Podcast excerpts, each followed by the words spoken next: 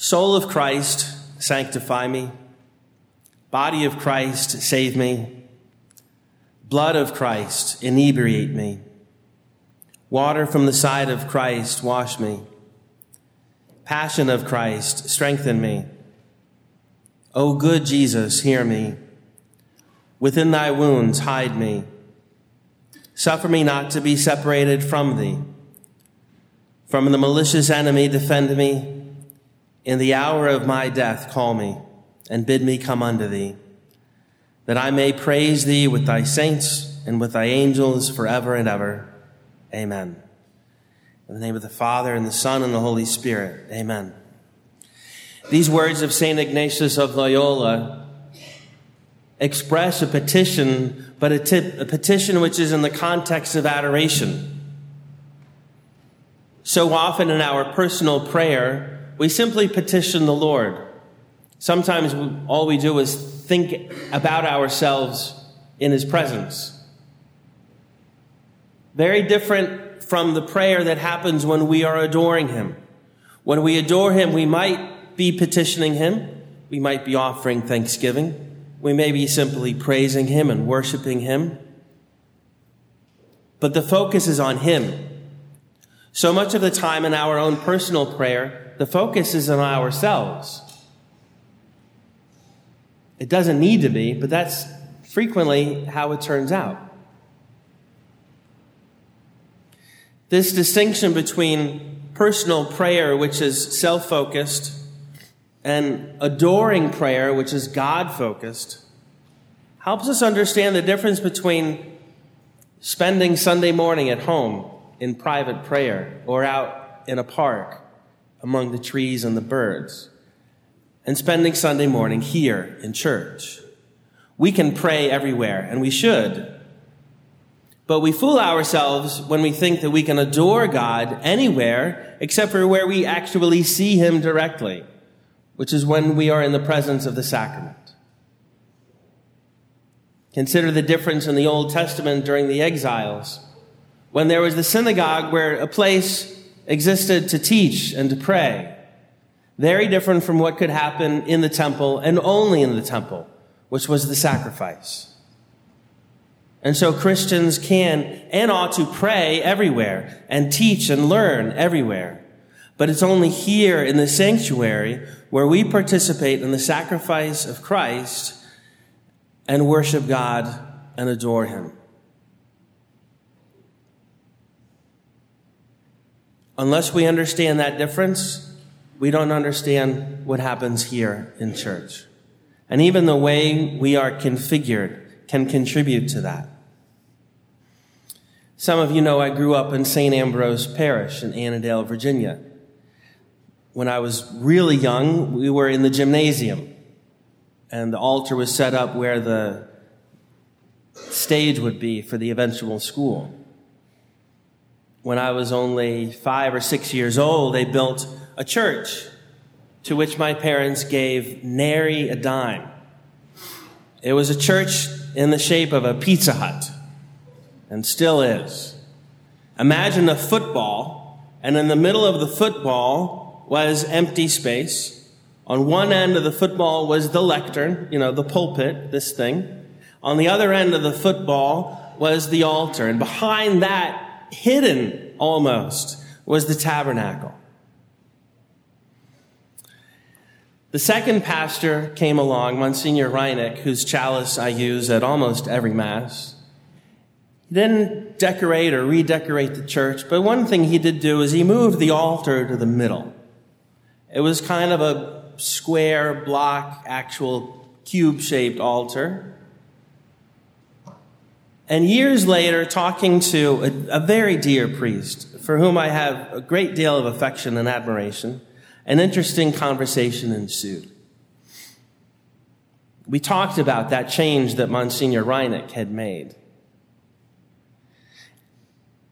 And the priest was lamenting that change, saying that before the people were sitting on either side and there was nothing in between so that they could see each other because that's where you encounter God.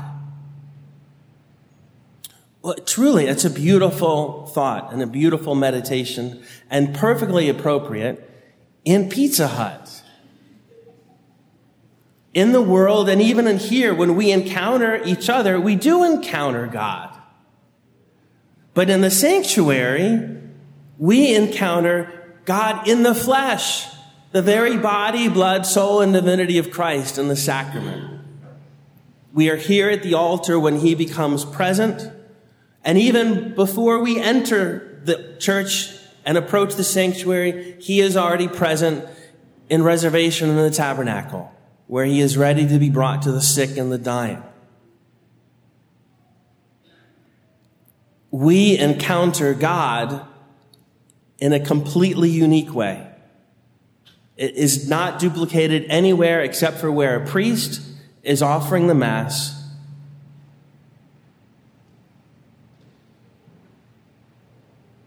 When we approach, then, we are entering into a promise and a warning.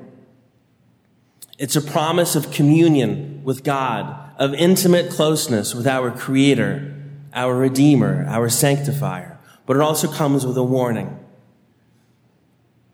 to be prepared. St. Paul, in his letter to the Corinthians, makes it abundantly clear how to be prepared and what happens when we approach unworthily. He says in his first letter to the Corinthians in chapter 11 at verse 23, For I received from the Lord what I also delivered to you that the Lord Jesus, on the night when he was betrayed, took bread, and when he had given thanks, he broke it and said, This is my body, which is for you. Do this in remembrance of me. In the same way, also the cup after supper, saying, This cup is the new covenant in my blood. Do this as often as you drink it in remembrance of me.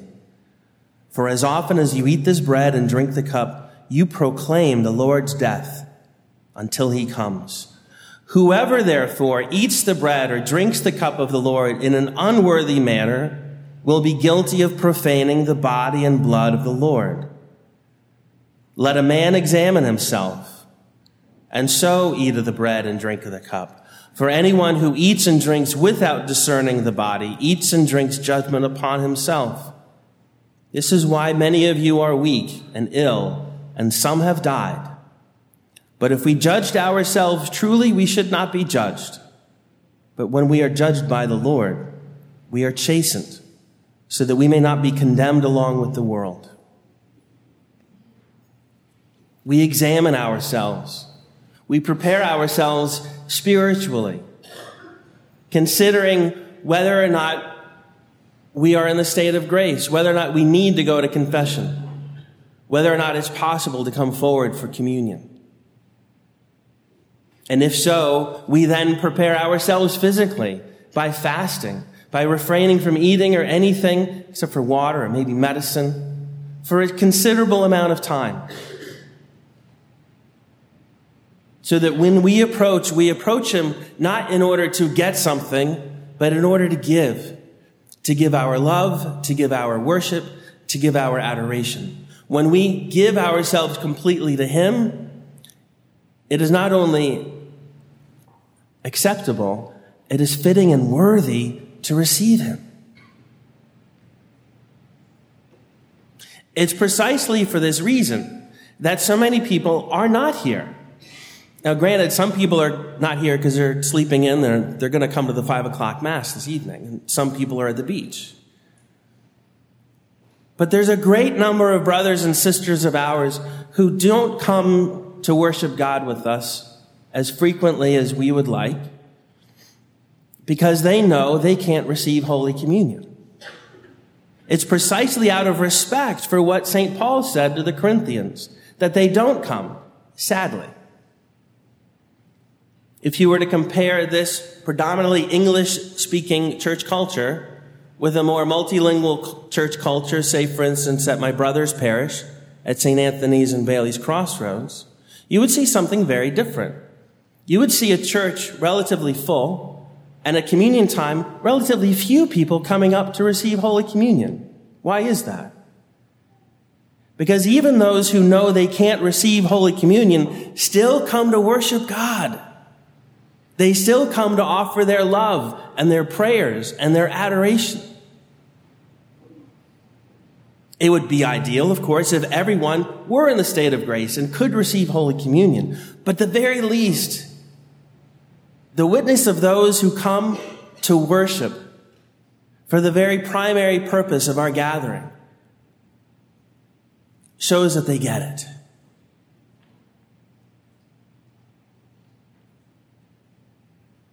We can learn from that. And in fact, we can make that a way of invitation, a way to invite people to come be with us more frequently. Because we don't come here primarily to get something, primarily to receive something. We come here primarily to give. To give our love, our prayer, our attention, our adoration, our worship. And all of us worship Him imperfectly. All of us adore him imperfectly. Even those of us who are in full communion, even those of us who are in the state of grace, we worship him imperfectly, but we still try.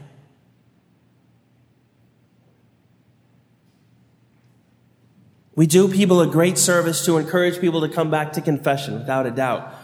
We still do people a great service to encourage them to come even when they're not going to be able to receive communion.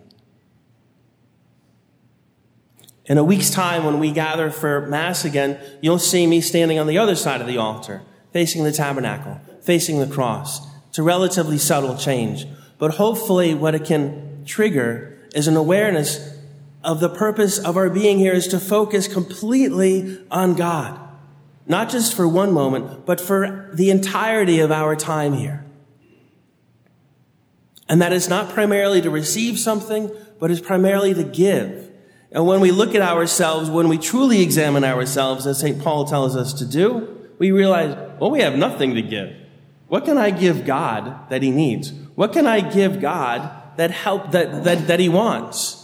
The only thing that pleases God is God himself. And that's precisely what we're giving God the Father. The sacrifice of Christ. The love, the perfect love of his only begotten Son. Offered up beginning at the Last Supper and concluding on the cross. That's our gift to God, in addition to our love, in addition to our prayers, our attention, our adoration, our very act of worship is to participate in the love and the sacrifice of Christ the Son to God the Father. When this church was designed in 1956, it was designed to have the priest facing that direction because all of you are facing that direction too. And so we find here in this moment an awareness, perhaps, that we, we do love God, but we should love Him even better. And so every time we come to love Him and adore Him, we also offer up some kind of reparation for the times that we should have loved Him better and worshiped Him with more devotion. And while we're at it, to offer reparation for those who don't worship him at all. And so, in those words that we associate with Our Lady of Fatima, we can pray, My God, I believe, I adore, I trust, and I love thee. I beg pardon for those who do not believe, do not adore, do not trust, and do not love thee. O sacrament most holy, O sacrament divine, all praise and all thanksgiving be every moment thine. O sacrament most holy, O sacrament divine, all praise and all thanksgiving be every moment thine. O sacrament most holy, O sacrament divine, all praise and all thanksgiving be every moment thine. In the name of the Father and the Son and the Holy Spirit, amen.